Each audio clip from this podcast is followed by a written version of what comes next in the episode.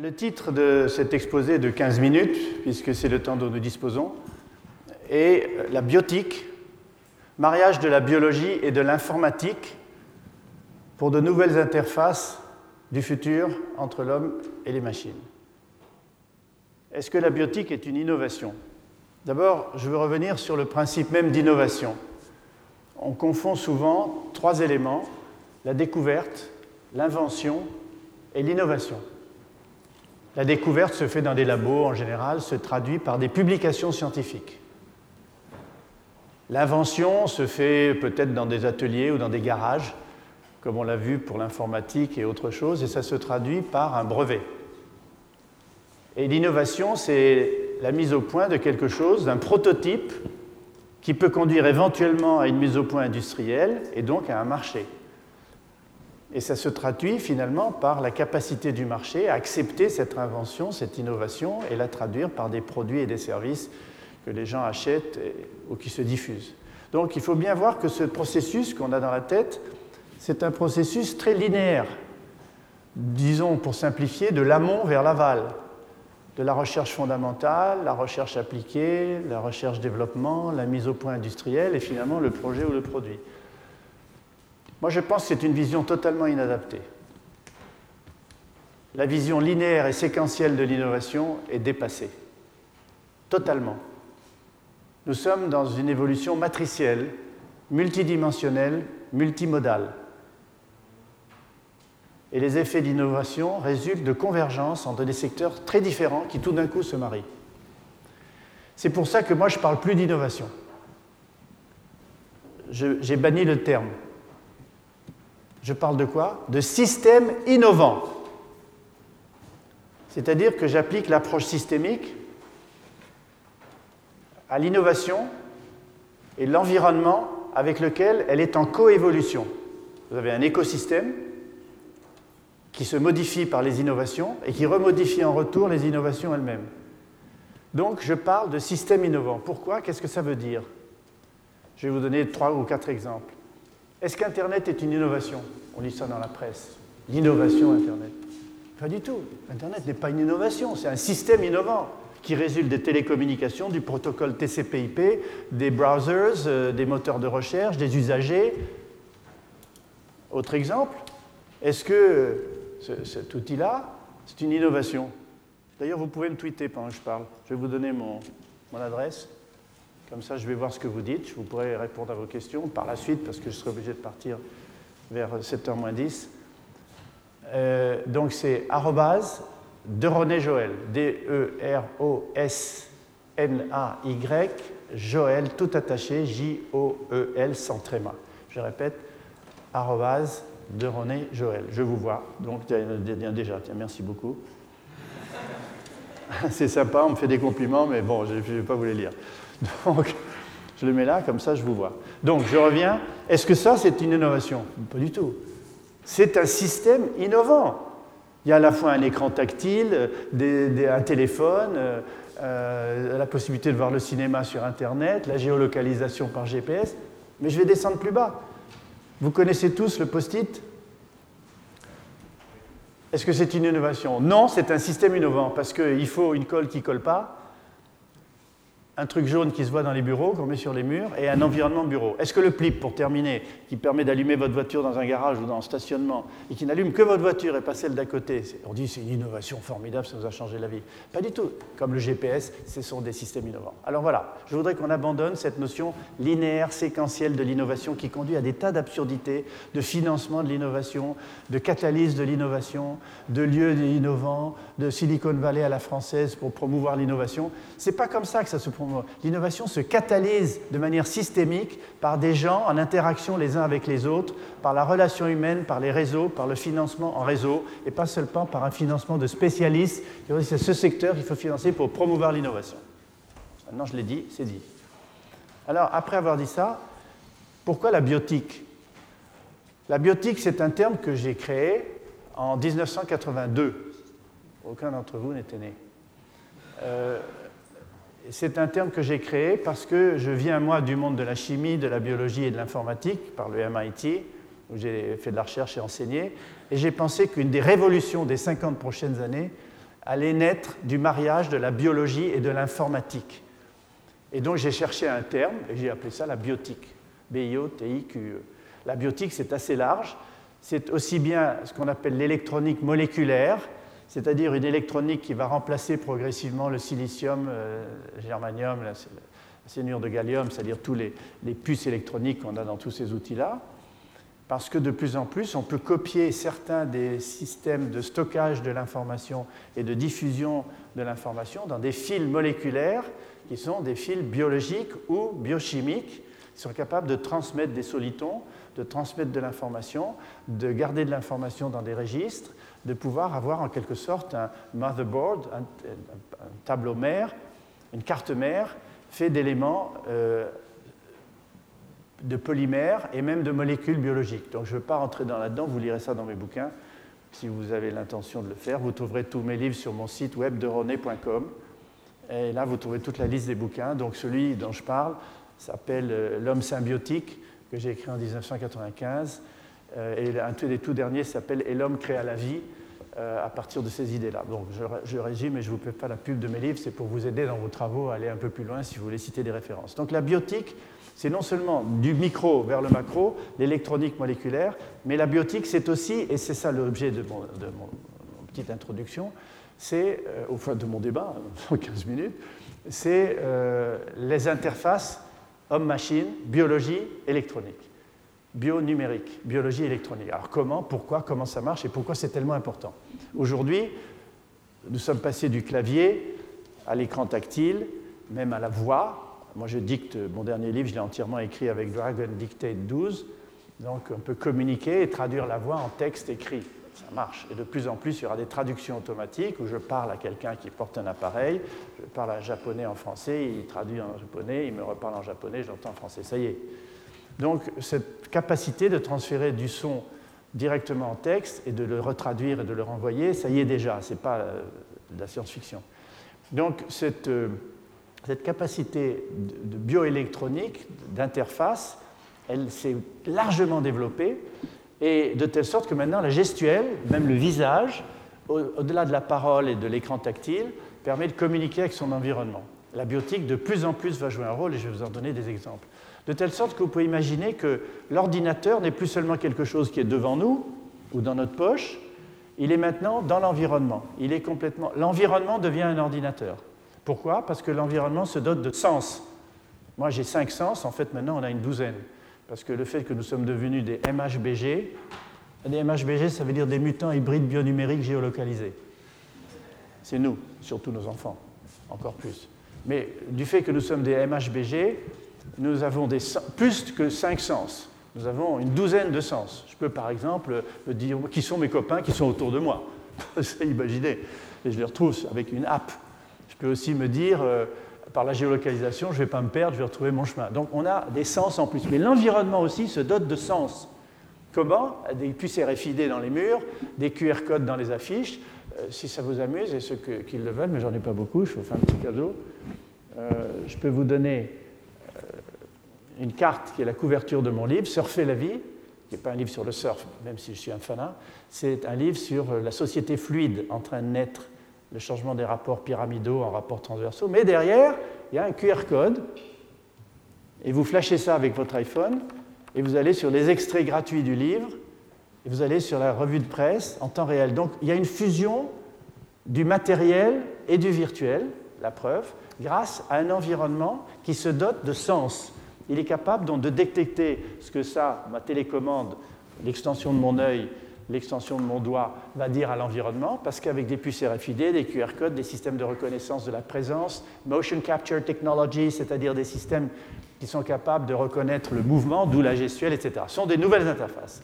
Alors, trois exemples sur la biotique et pourquoi ça va devenir, euh, dans les années à venir, tellement important. Euh, le premier exemple que je voudrais vous donner, c'est ce qu'on appelle les tatouages électroniques, en anglais electronic tattoos.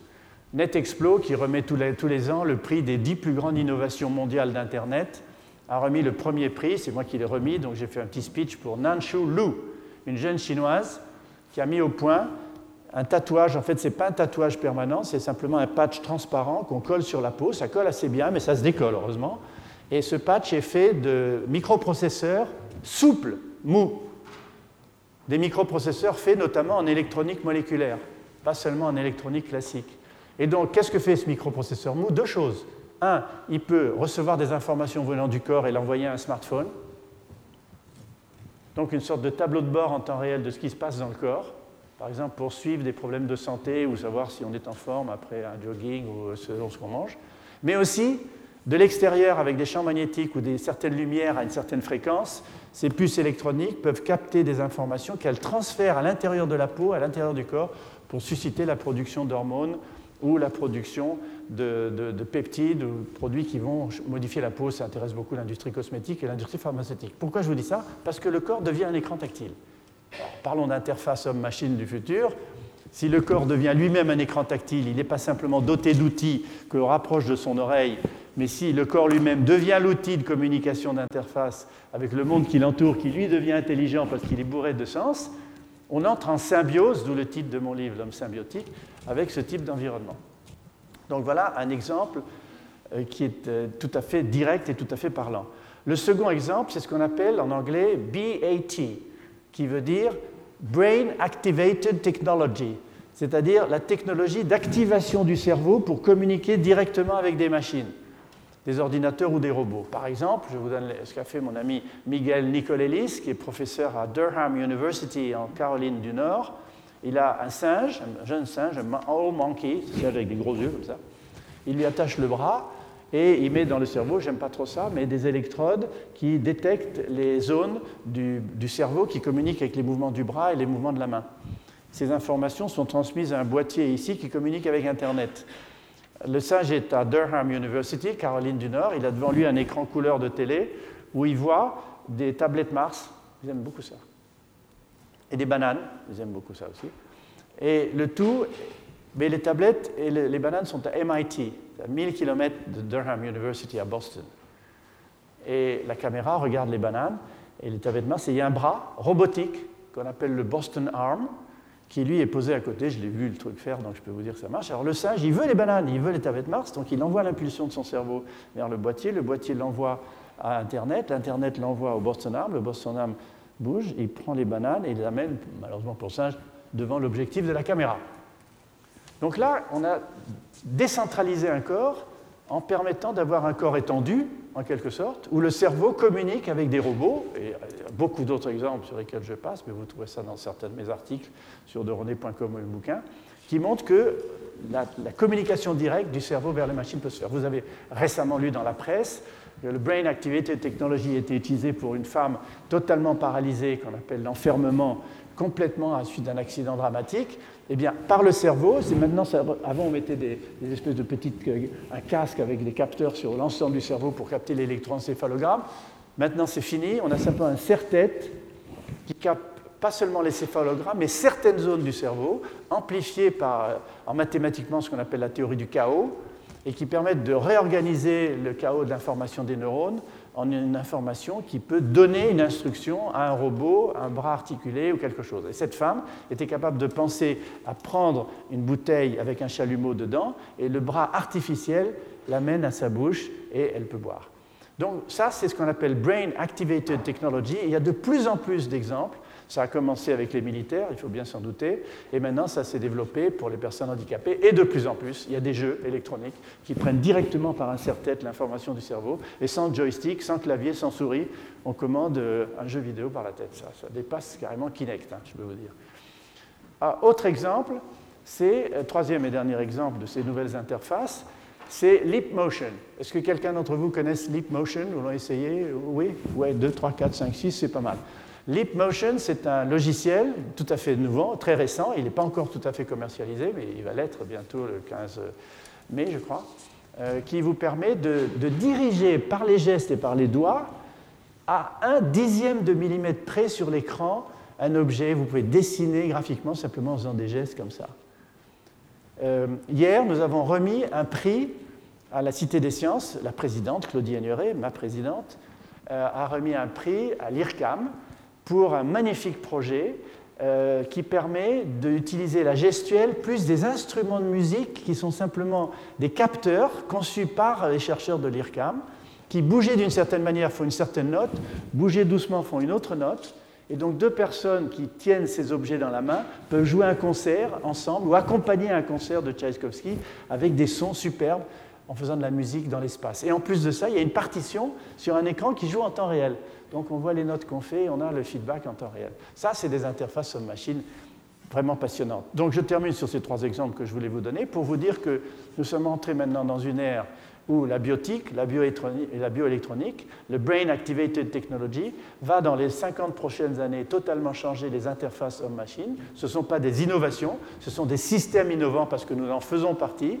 Et pour moi, la clé de ce qui va se passer dans les 50 ans qui viennent, c'est ce que j'appelle le Web 5.0. Vous connaissez le 2.0, le 3, le 4. Enfin, je vous rappelle quand même, le 2.0, c'est le web participatif, User Generated Content. Le web 3.0, c'est le web de Tim Berners-Lee, le web contextuel et sémantique, qui au lieu d'aller chercher des informations PageRank par Google, va chercher des informations en fonction de ce que vous avez fait déjà et du track record de vos propres recherches. Le web 4.0, c'est ce que j'avais appelé l'environnement cliquable il y a une dizaine d'années, mais maintenant c'est beaucoup plus chic, ça s'appelle la réalité augmentée. C'est le fait qu'en relation avec l'environnement et grâce à un outil comme ça qui devient l'extension de mon œil, je peux donner des informations ou capter plus que ce que mon œil ne voit. J'en profite pour regarder un peu les tweets. Bon. François Véron, il est là? Je ne sais pas, peut-être. Ok. Donc, donc l'ultimate for me, c'est le Web 5.0. Le Web 5.0, je l'appelle le symbionet. Et le symbionet, c'est la communication du corps vers l'écosystème numérique dans lequel nous sommes rentrés et nous allons de plus en plus être entrés. Difficulté, la capacité, ça va être la nécessité de se débrancher, d'être capable de ne pas être connecté, de ne pas être tracé, de ne pas avoir euh, atteinte à notre vie privée. Donc le symbionet, c'est le corps, à la fois par les outils intégrés, tout ce que je vous ai dit sur le corps écran tactile, le corps communicant, les vêtements communicants, ça va venir de plus en plus, vont nous permettre des interfaces de plus en plus directes avec l'écosystème numérique. C'est ce que j'appelle le symbionet, pour le meilleur ou pour le pire. Merci de votre attention.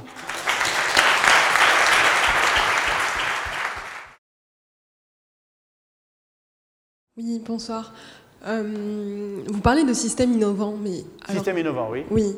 Et donc, qu'est-ce que l'innovation alors si... C'est un ensemble de, de, systèmes innovants? Vous savez ce que c'est qu'une mutation en biologie? Vous savez ce que c'est? Oui, oui, oui. Voilà. Une mutation, vous avez un réservoir d'informations qui s'appelle l'ADN. Mhm. Et ce réservoir d'informations, tout d'un coup, il y a une mutation qui se produit. C'est-à-dire, il y a une discontinuité, il y a une rupture. Disruption. Et cet ADN va être différent. Il va être soit positif et conduire à la survie de l'animal, de la plante ou de la personne qui le porte, soit négatif, et dans ce cas-là, la personne, l'animal ou la plante meurt avec son ADN qui ne se reproduit plus. Donc cette mutation, si c'est positif, peut conduire à un effet d'amplification, puisque comme il se reproduit, cette mutation bénéfique, entre guillemets, va continuer à d'autres. ça, ce que je viens de vous dire en biologie, c'est ce qu'on peut dire pour les innovations dans le domaine technologique. Parce que comprenez bien et rappelez-vous qu'il y a trois grandes innovations dont nous sortons et que nous continuons à modifier, c'est l'innovation, c'est l'évolution biologique, l'évolution technologique et l'évolution numérique. L'évolution biologique, c'est des millions d'années, c'est très lent, ça a conduit à la diversité de toutes les espèces. Donc la mutation, sélection naturelle, c'est un générateur aléatoire de diversité, de la girafe au crocodile en passant par la mouche. Ensuite, il y a l'évolution qui est parallèle à ça, plus récente, l'évolution technologique. Elle a de, quelques siècles, deux, trois siècles, pas beaucoup plus. Machine à vapeur, téléphone, télévision, ordinateur. Et là, les mutations sont remplacées par les inventions et les innovations.